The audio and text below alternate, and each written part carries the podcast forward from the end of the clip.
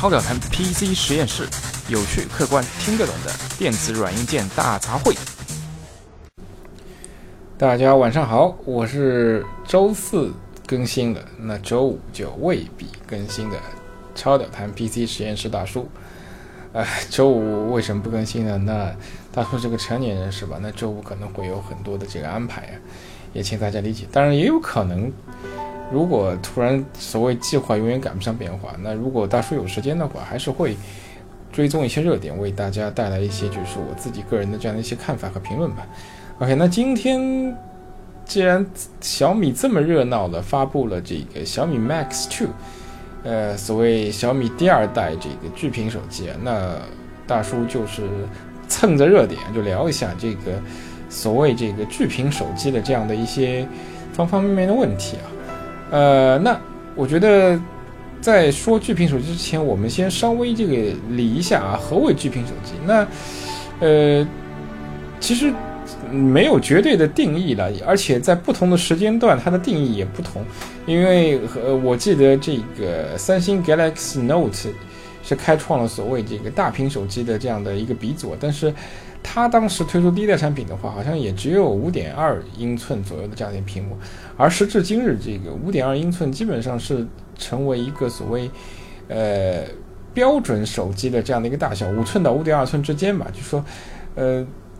低于五寸的话，我们我很多的这样的一些厂商，甚至就用那个 mini 啊、compact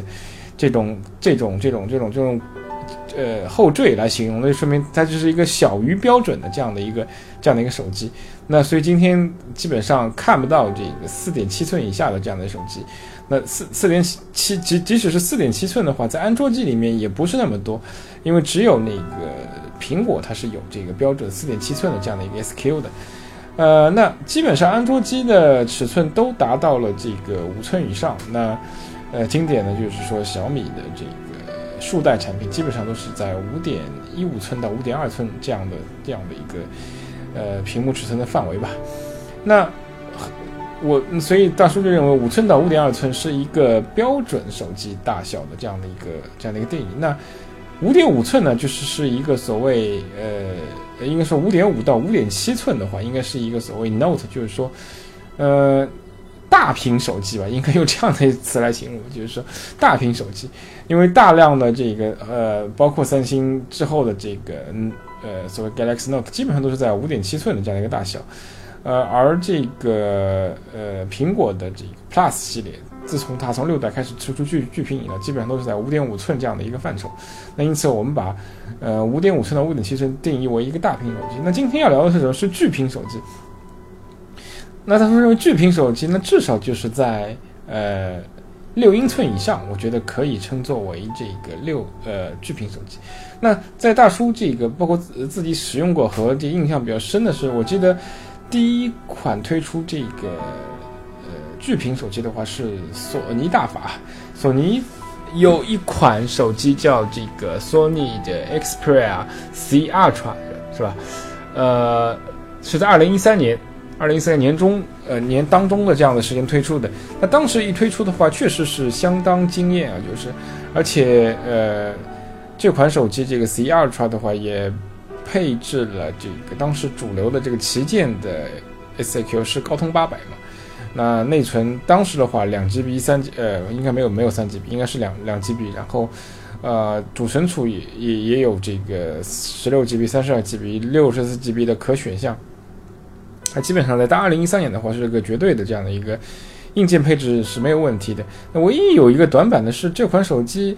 呃，它没有配备这个闪光灯，但是有摄像头没有闪光灯，这点实在是有点耐人寻味。为什么索尼当时可能，可能在索尼的印象当中啊，那它也是把这款手机定为一个所谓呃 phone pad，就是类似介于这个手机和 pad 之间的这样的一个产品啊。再加上这款这款产品的这个，呃，不是那么高的屏占比。你索索尼的这个设计，从从这个整个所谓它的这个 Xperia 系列开始，基本上都定定掉了。无论是四点五寸呃，还是六点四四寸的这个手机，基本上它的这个设计啊，包括设计语言，包括它的这个 A 面的这个 layout，基本上都是一模一样。它大家自己脑补一下就可以了。因此这一款这个呃 C Ultra 的这个大小三维达到了这个一百八十毫米乘以九十二毫米，再乘以六点五毫米这样的一个大小，那重量呢大约是在这个两百十二克左右。那这款手机一经推出呢，其实还是受到了这个相当多的好评吧。因为当时在整个市场上，你难以寻找到呃六寸以上的这样的一个这样的手机。再加上索尼本身对于产品的这个精益求精啊，虽然这个屏幕大，虽然屏占比不是那么高，但是它的这个操作系统啊，还是这个包括它的用料啊。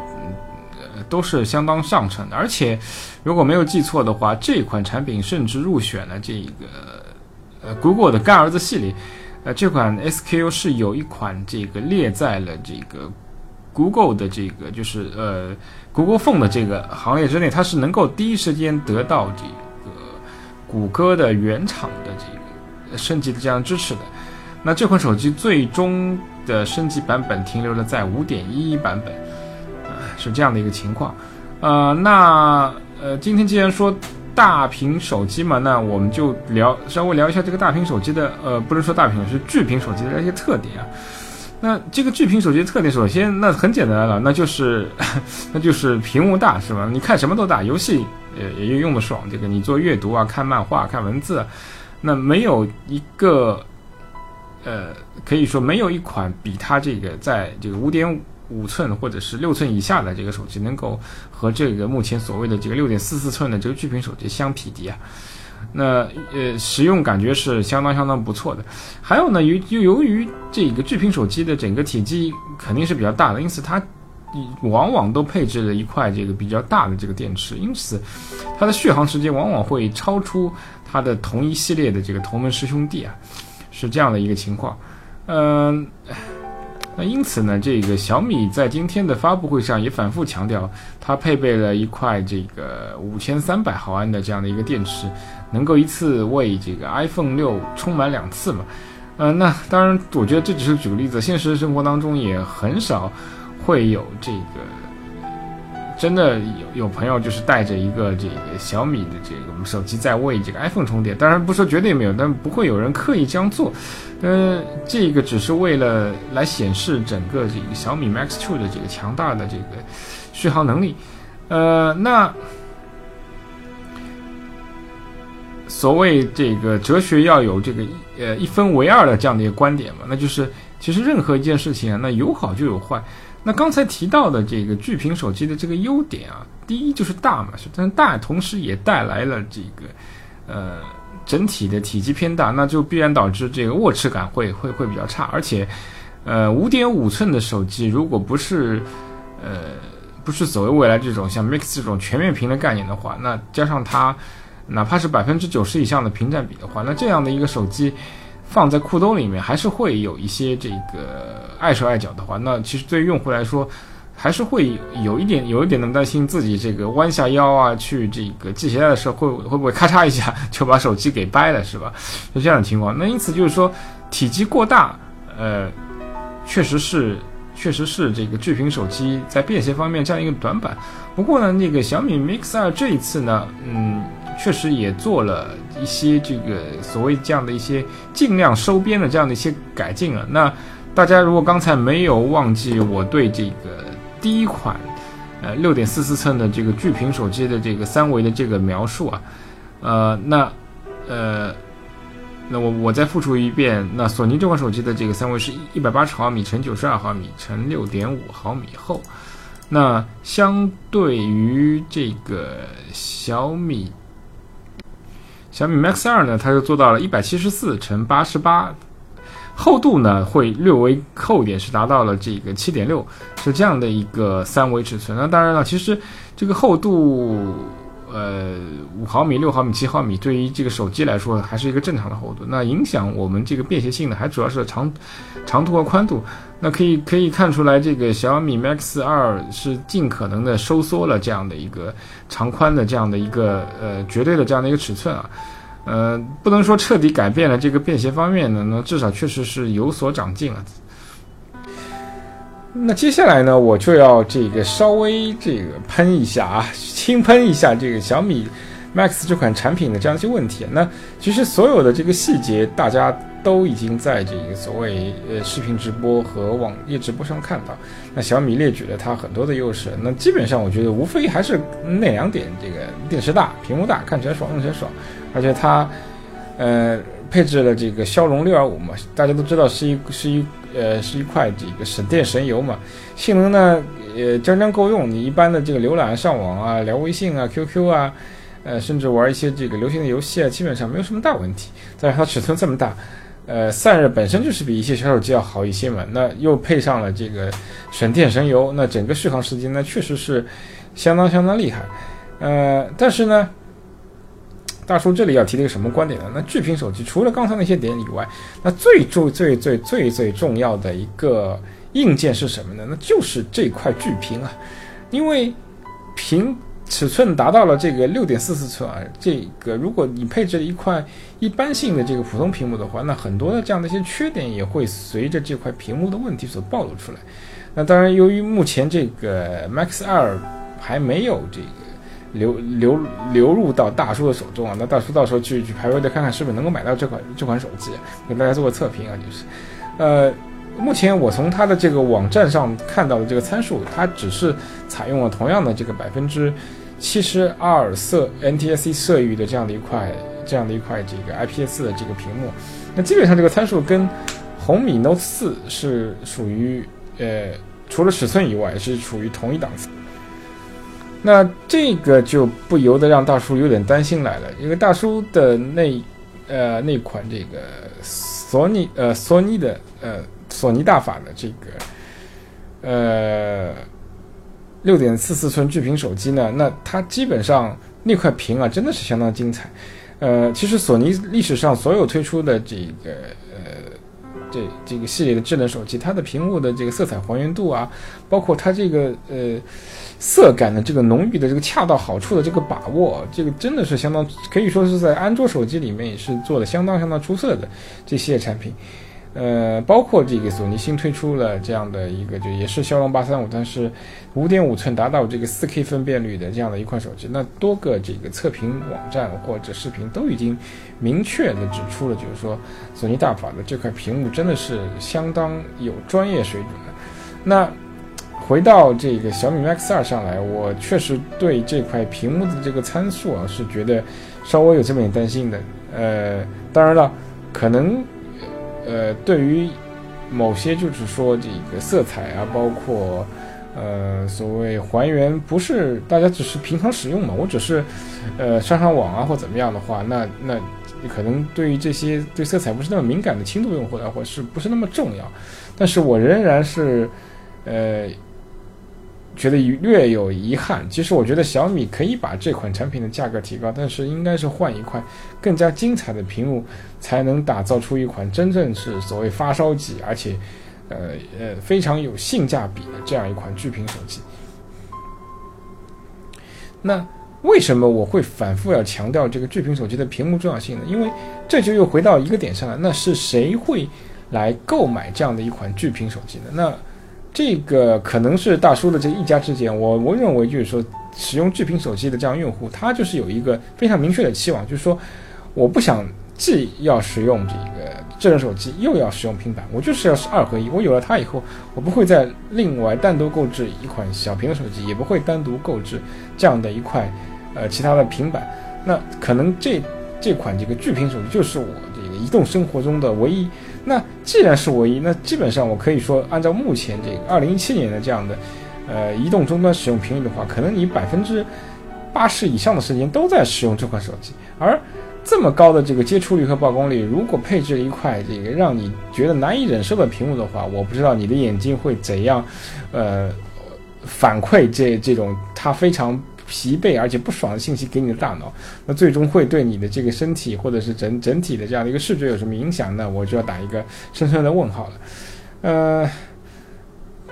当然了，这个由于目前来说，这个巨屏手机的这个 SQ 会越来越少，索尼也没有明确表示在新的系列产品里面会不会继续延续出这个六点四四寸巨屏的产品。另外，索尼的产品基本上的售价都会在五千元以上的，那它这个价位确实跟那个小米 Max 是相差了三到四倍。呃，其他的这个可备选的这个产品也不是那么多。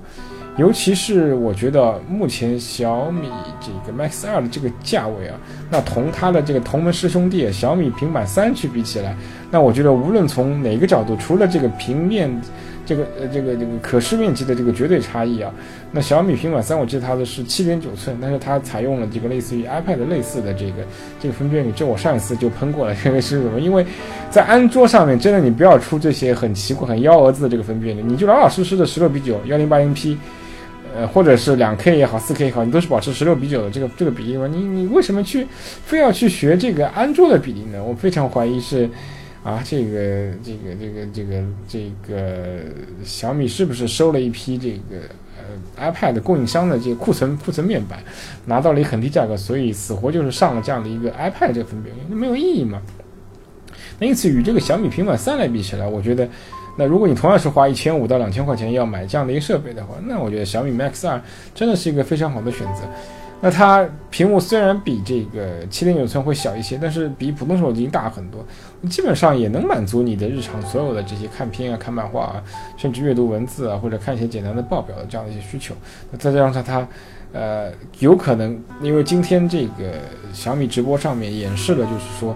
呃，它的续航能力可能会超越这个 iPad mini 嘛，因此它的这个续航能力肯定也并不会低于这个 MTK 系呃 SOC 的这个小米平板三，是吧？呃，再加上它本身等于是一个呃自带了四 G 功能，小米平板三的这个价格还只是一个 WiFi 版本，一千五左右啊，它这个只是个 Wi WiFi 版本。